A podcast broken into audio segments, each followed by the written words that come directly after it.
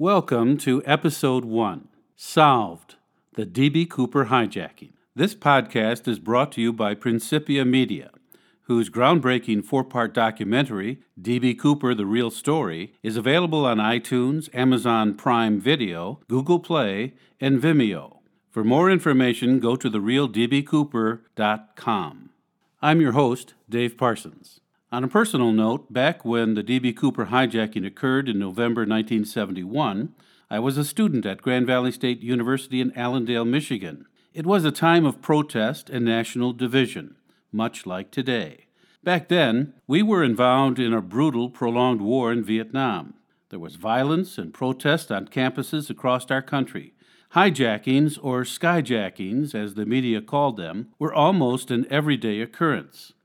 Initially, the D.B. Cooper hijacking was not a big story, up until later on, when it was discovered that the hijacker had exited the airplane via a parachute with a ransom of $200,000. Since then, the case has grown to legendary proportions. For those unaware of the D.B. Cooper hijacking, it was a fairly simple crime. Crazy, but simple. On November 24, 1971, on the day before Thanksgiving, a man calling himself Dan Cooper, a name the media reported as D.B. Cooper, boarded Northwest Flight 305 in Portland, bound for Seattle. He was wearing a dark suit and a black tie and was described as looking like a businessman. While taking off, he handed the flight attendant a note. Thinking it was personal, she put it in her pocket. After he motioned to her, she opened the note which said, Miss, I have a bomb. Sit next to me, which she did. He then opened his briefcase, revealing what looked like a bomb. He demanded $200,000 in $20 bills and four parachutes. Upon landing, the money and parachutes were exchanged for the passengers and two of the three flight attendants. Upon takeoff, the remaining flight attendant was told to go to the cockpit. He then opened the aft door of the airliner and jumped, never to be heard from again.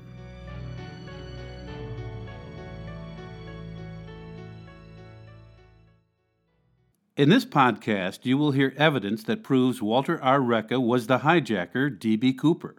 This 48 year old unsolved case has been subject to many theories until now. Now, new evidence directly connects Walter R. Reca to the D.B. Cooper hijacking.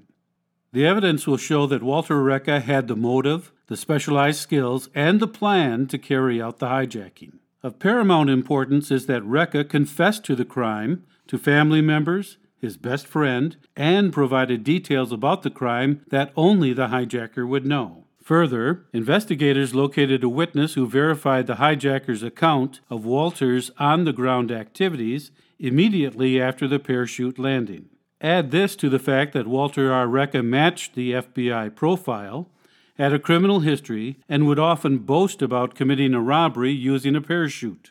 These are just a few of the details about the hijacking provided by Walter Reca and to those he spoke with about the hijacking.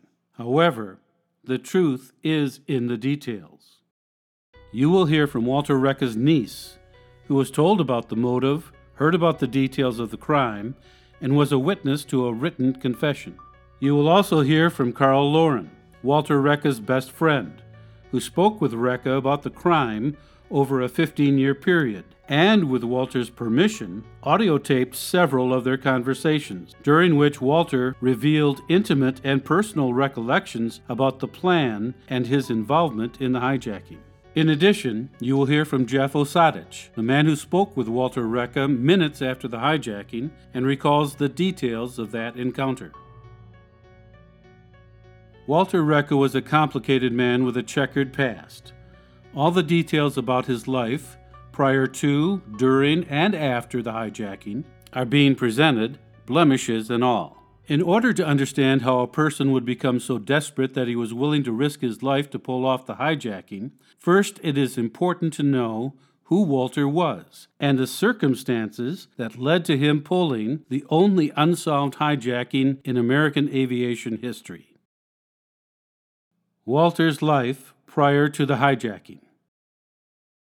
Walter was born on September 20, 1933, into a Polish Russian family living in Detroit. Growing up, English was rarely spoken in their home. When Walter was six, his father, also named Walter, was employed doing electrical work while studying for a medical degree. But his life suddenly changed when his father was electrocuted, which left his family in peril. For a time, he and his sister were left to fend for themselves when their mother abandoned them.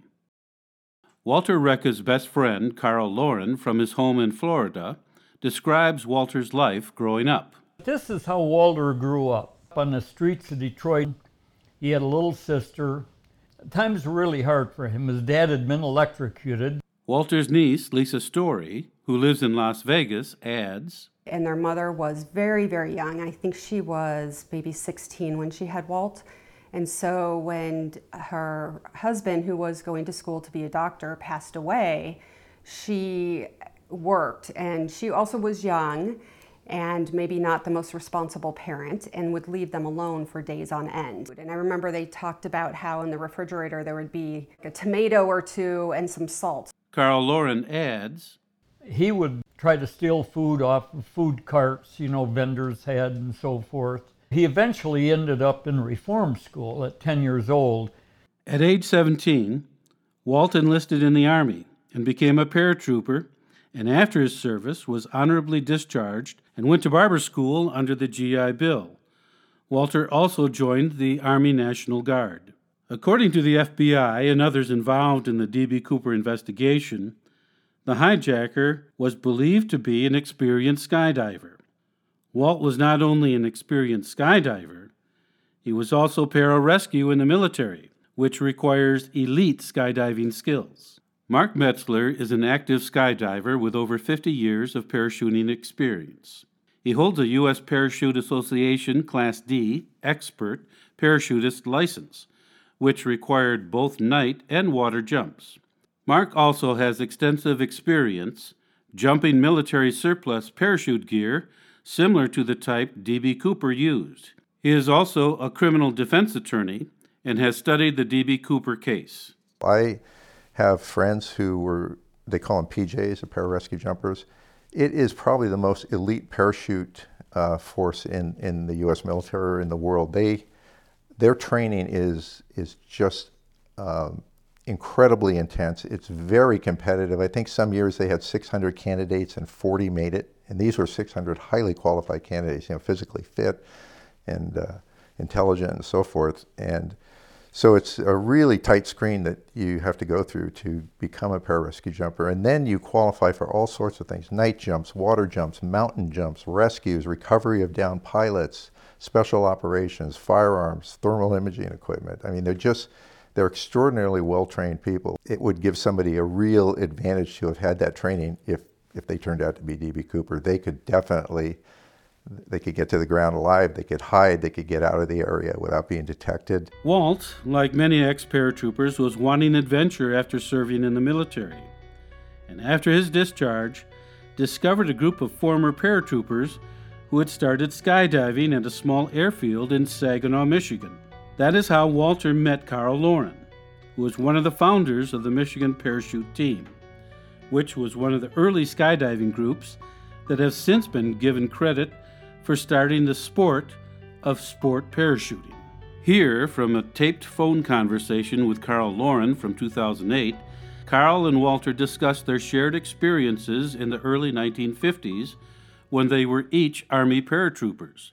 Carl Laurin speaks first. Yeah, just like making your first jump. I mean, you could say to me, describe something on your first jump, your your first jump or your second jump or your third pair, you know, when you were at Fort Bragg. And the only thing I could tell you is I is I got onto a C-119 along with uh, about 40 other saps that were scared out of their mind, and uh, we we sat there and in the thing, and then the guy said stand up and hook up, you know. But I can't remember anybody's face or any um, uh, any um, uh, you know describe anything other than just it was an airplane and we were all on it, you know. Walter Reca, from his home in Oscoda, Michigan, adds I don't, I don't remember even getting to the door because my face was in the other man's backpack right in front of me. And all I knew that happened it was daylight then, and somebody said go, you know, Yeah. at me. Yeah. Yeah, yeah. It was also during this time that Carl became suspicious of Walter's motives. Walter had always talked to us uh, about using a parachute to pull a robbery. Though Walt was a good skydiver, he was a horrible barber and soon left that profession. Mickey Stahl is the son of one of Walter's early childhood friends, Willard Stahl, who knew Walt back in the days when Walt was a barber. There was a beauty shop next door. Some lady had parked her car in Walt's driveway and he was getting ready to go to work. And he was blocked in. He goes into the beauty shop and he tells the lady, Can you please move your car? She says, I'll move it when I get done. Well, he went back to his house, got his machine gun out, went out there and shot her car all to pieces. His barber business came to a screeching halt when he gave a guy a haircut. You know, he said the guy, it was a good haircut. He said the guy jumped up, started raising the devil, and started yelling at him, and Walter turned around beat him up. A few years later, Walt was hired by the Teamsters Union as an enforcer at a large local bakery. In those days, when unions were strong, a person working for the union worked their way up through the organization by proving themselves, and Walter had the wherewithal to be a good enforcer. Carl Laurin. After his barber business closed, Walter had to find a new job. Walter went down to the Teamsters and said, You've got to give me a job. He started his career driving a cookie truck. Soon he got off the cookie truck and he got into the enforcement part of the Teamsters, but that didn't stop him from getting into trouble. On June 22, 1965, Walter made a big mistake that would take his life into a new direction. While drinking with a friend one night, they got an idea to rob a restaurant, a big boy, on Eight Mile Road in Detroit. Unfortunately for Walter, the police were nearby and arrested Walt, who was brandishing a submachine gun, and his friend, who was driving the getaway car. Lisa Story remembers her uncle telling her about the Big Boy restaurant robbery. So they went and parked in front of the big boy. His friend chickened out. And so he got irritated and said, I'll go do it. So he went inside the big boy and, you know, with an empty Tommy gun, according to him. And then in his mind, he left $100 bills on all the tables of the people who stayed and ate and watched this like it was a movie. And walked out, and it just so happened that two police officers were coming to have dinner and heard on the radio that a man matching my uncle's description was robbing the big boy. So even though he tried to get rid of the gun and the money behind the bushes, they still caught him. It was Walter's encounter with the restaurant manager later that night, while being taken to jail, that would be revealing to Carl years later when he was investigating Walt's possible involvement in the D.B. Cooper case. On the night of the Big Boy robbery, when Walt had the money from the restaurant's cash drawer, he did something remarkable. He went from table to table, handing out money to patrons while apologizing for disrupting their meal. He even gave the manager an extra $50 for her trouble. That got the manager to stop by the jail later on, where she told Walt she wished they'd met under other circumstances. Here in this audio recording from 2008 with Carl Laurin, Walter explains his interactions with the restaurant manager. I said, here. And it was a hundred dollars or more, you know. Uh-huh. And uh, she tucked it down in her brassiere.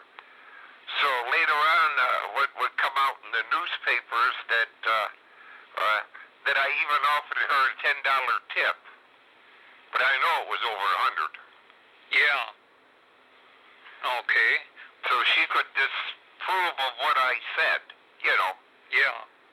Right there, but she kept it. Okay. Didn't she come and visit you in jail? Yeah. Yeah. Did Did she say anything then? Nothing about the money right there. She said, I wish I could have met you under different circumstances. Yeah. Mickey Stahl and Carl Laurin explain what happened next. After the big boy, he went he went out west. He used to get in trouble, then he used to run to another state. Walter worked for the Teamsters, but he lost his position after the big boy robbery. Walter decided to meet up with his drinking buddy Don Brennan, who lived out west. Here, what, what happened there is I got out on bond waiting for a trial. So uh, uh, I just took off. I took to California for uh, Don Brennan's place. Jail was the only thing that really scared Walter. He wasn't afraid of guns or anything else, but he did not want to go to jail. Fellow skydiver Jim McCusker, who was a member of the Michigan parachute team in the 1950s with Walter, remembers. He was interesting in a way that he was quiet. But as I learned later in life, those are the people that you learn to watch out the most for. And Walter was that type of guy. He'd be nice as pie one day and you know, he could clean shop the next day. Mickey Stahl, You know, Walt was always a, like a sneaky person. Carl Laurin, He was the kind of guy that you'd really like to be sitting around talking with. When he wasn't robbing and sticking up somewhere and lighting somebody's house on fire, he was a decent guy. In the D.B. Cooper hijacking, according to flight attendant Tina Mucklow, Walt offered her a stack of bills for her trouble prior to jumping from the airplane. Carl Laurin and Walter Reca from their 2008 audio tape recording. And at what point did you offer something? What, the four thousand dollars? Yeah. I don't know how much it was right there. It was a handful of money, and I just offered it to the stewardess. Yeah. And you said the same thing that you said on the Eight Mile Road job. Yeah. The insurance will cover it. Um, didn't you say something like, uh, you've been nice to me? Yeah, kindness. Huh? Well, polite kindness. Um, okay, and, and she wouldn't take it. You told her the insurance would cover it? Yeah. The Uh, one on 8 Mile took it. yeah, yeah. And they took it back from her too, though. You know. no. When Carl heard about what the flight attendant encountered, it reminded him of what Walter did after robbing the restaurant. It was further evidence that Walt was indeed the hijacker. Because the robbery of the big boy was a felony, Walter was fired by the Teamsters. They could not afford to have one of their enforcers convicted of a crime, so their only choice was to fire Walt. And because a felony conviction would come with a jail sentence, Walt jumped bail and fled the state. After a series of odd jobs around the country, Walt found more permanent work in Washington state as an iron worker on the Grand Coulee Dam project during the building of the third power unit. That was in 1971, the year of the hijacking. In the next episode, the reason Walt chose to hijack the airplane and become D.B. Cooper become apparent, as is explained by his niece, Lisa Story. he was determined uh, at that point not to be poor. And so when I asked him why he did it, he said, better off dead than poor. And I think the point where he was in his life was he was so tired of being poor and of seeing his children being poor and his wife nagging about we got to pay rent, we got to buy food, I have no clothes, you know, how are we going to live? I want a house. That I, I think for him, he just didn't care if he lived or died. And so when you look at something like the DB Cooper jump, it almost takes somebody who didn't care if they lived or died. End of episode 1. Solved the D.B. Cooper hijacking. For more information, go to our Facebook page, The Real D.B. Cooper, and like our page. On that page, you will find out more about the story of Walter Reca, the man who became D.B. Cooper.